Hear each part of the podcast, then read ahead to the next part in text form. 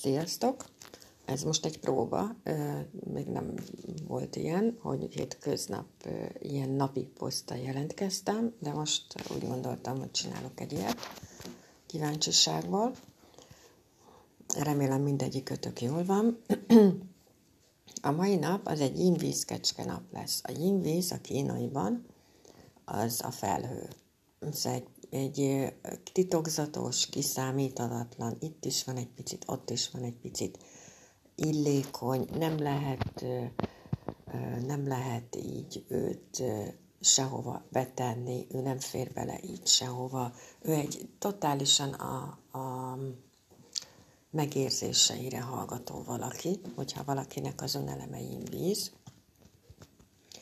és a kecske pedig a kínaiban egy nagyon spirituális állatot jelent, aki alapból benne van a spiri dolgok alapból benne vannak egy kecskébe, amit a többieknek tanulni kell, azt a kecskének általában nem kell tanulnia, mert benne van.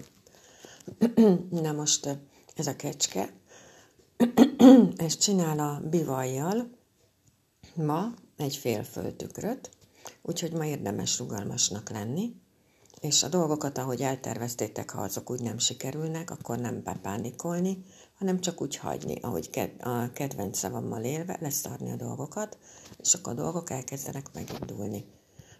Mert a mai nap az tényleg ilyen, hogy ilyen tervezhetetlen.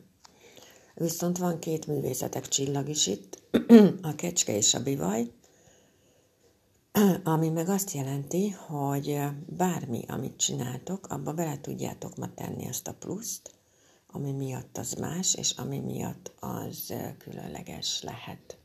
Úgyhogy erre érdemes odafigyelnetek.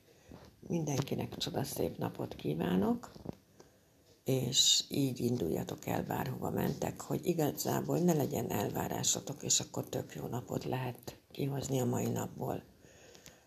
Mindenki vigyázzon magára, és nagyon szépen köszönöm, hogy itt vagytok, és hogy hallgattok engem. Sziasztok!